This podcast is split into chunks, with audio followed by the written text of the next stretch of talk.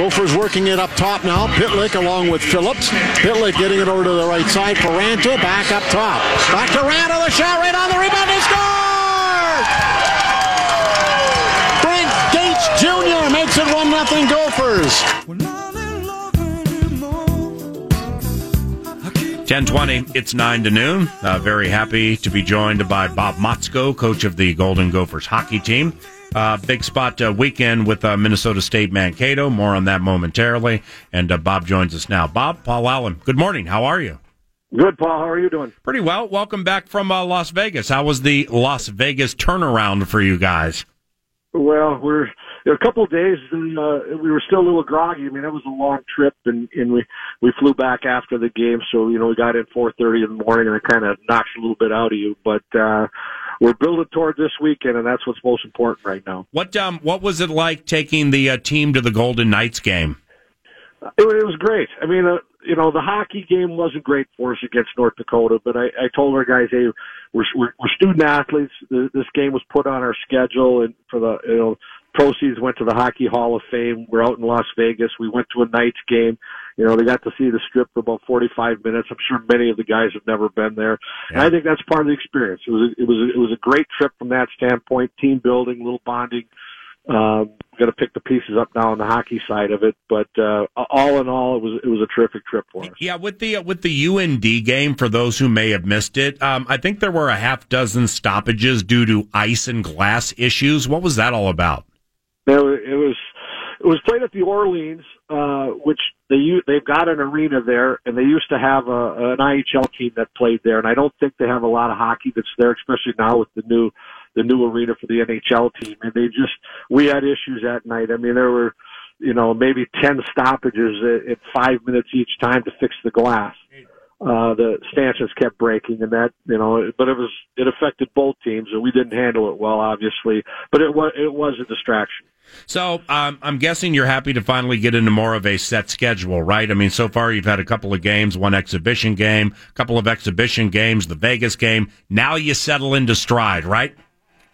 Well, I tell you what, it was a crazy schedule, and I'll give you my crazy example for you being a football guy. Imagine the Vikings open the season with the Packers, and then play go 3 weeks and play two exhibition games. Ooh. And that's kind of what we did. We had the opening weekend, very good weekend for us, obviously, against Duluth, and then we didn't play a meaningful game for 3 weeks, and it affected us. Wow. And now that's over, and it was not a great part of our schedule.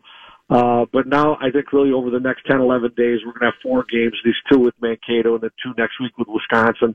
We got to get back in the groove and really get a good feel of what we're about. And it was a crazy, and it wasn't a productive schedule that we had, but we did the best we could with it. Now it's time to move on because the games are going to come at us now. Bob, I'm tripping a little bit right now. With that Duluth weekend, you got 3 points, right? Yeah. Well, why I bring it up is you know, I have a fair amount of very good friends of mine who are hardcore Gophers hockey fans, and you know, I just know over the years one of their biggest beefs has been the inability to beat in-state rivals. And with all due respect, you had a little bit to do with that when you were at SCSU. So, have you heard that, or did you hear that before you took the job? And obviously, it's important to win them all, but specifically the in-state games, right? Well, I did. I know from when I was at St. Cloud, we used to hear the stats, and there was a handful of years there where it really got lopsided. And, you know, and I've always said that a rivalry means each team can beat each other. Our problem is we have too many rivals right now, and that's what we got to try to rectify. And we got off to a good start. Now, you know, this weekend we pull Mankato, and this is a heck of a hockey team. Mike Hastings is doing a terrific job, and they're going to be one of the top teams in the country. And how crazy right now that we have four Minnesota in-state teams that are rated in the top. I mean, I didn't look this week, but maybe in the top 10. Yeah. And deservedly so. These are four good hockey programs right now that are playing at an extremely high level. Well, here we got another one coming on us right now with Mankato, and it's going to be a dogfight, and we've got to do our best now to start to wrestle that rival back. with all of our in-state rivals. And we've talked about it as a team and where we're at as a program, and here's another opportunity for us. Well, I love how you laid that out. Your St. Cloud State University teams played Minnesota State several times, and the Mavericks have annually become a top team in the country. What makes it so difficult to play Mr. Hastings' team? Well, I think a big thing, I think you're finding a program is here we are 6 years later after the breakup of the old WCHA, where Mankato for years was toward the bottom of the standings. And then that kind of sets into your fan base. It sets into your, the players in your locker room, because it was a difficult league. And now you got three leagues now. All of us are in three leagues. So you could have Minnesota won 6 straight conference titles, St. Cloud won a couple titles, and Mankato's won titles, and Duluth won a national title. You start putting three conferences together, and now you get fan base and players start believing in themselves, and you're looking down in the standings and not up. Yeah. I believe that it's really – I think now there's a lot of criticism on the leagues a few years ago, but now when you look at it, you got a lot of programs succeeding with it, and that doesn't always bode well for us here in the Twin Cities, but it's true. It's what's been happening. Your goalie, Matt Robson, seemed from afar like he's been unreal this season, specifically in that North Dakota situation where that could have gotten ugly. What do you think about Robson? I'm really impressed with him, I can tell you right now, and that goes with Shearhorn as well. But Robson's played, 3 of the games right now that we've played. He's calm and cool. He's got experience. He tracks the puck great. When a coach says that, like whatever's happening in front of him, everything slows down. He's seeing it in slow motion, and I've been really impressed here in the short snapshot of what we've had in our season of how he looks.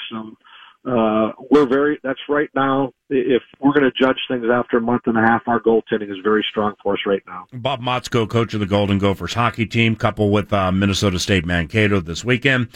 Penalties seem to have haunted you guys to a certain degree early this season. How does the staff work on limiting those with the players?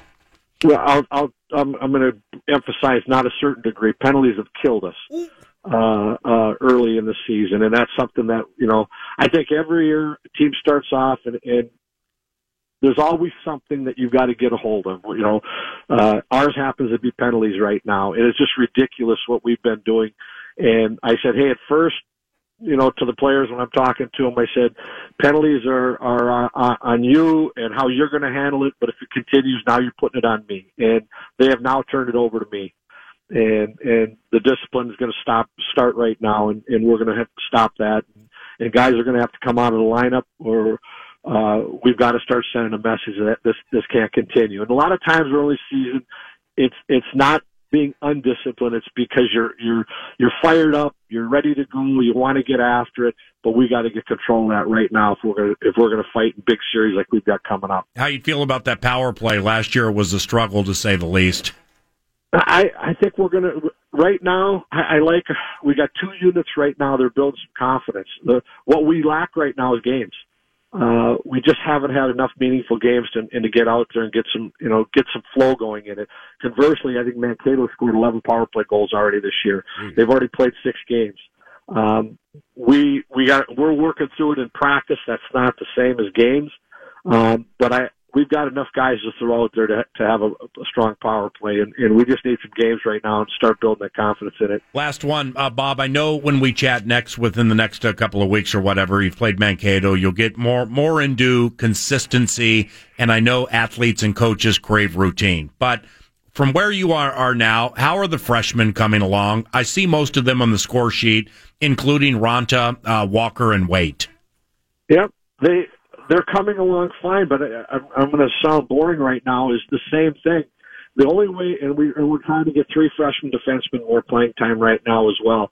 And McLaughlin has been injured. He got hurt first practice, so he played his first game out in Vegas. He's shown a lot of promise. We need games right now. We can't duplicate things in practice all the time, and they got to build confidence in games. That's why I'm really looking forward to the next 10 days.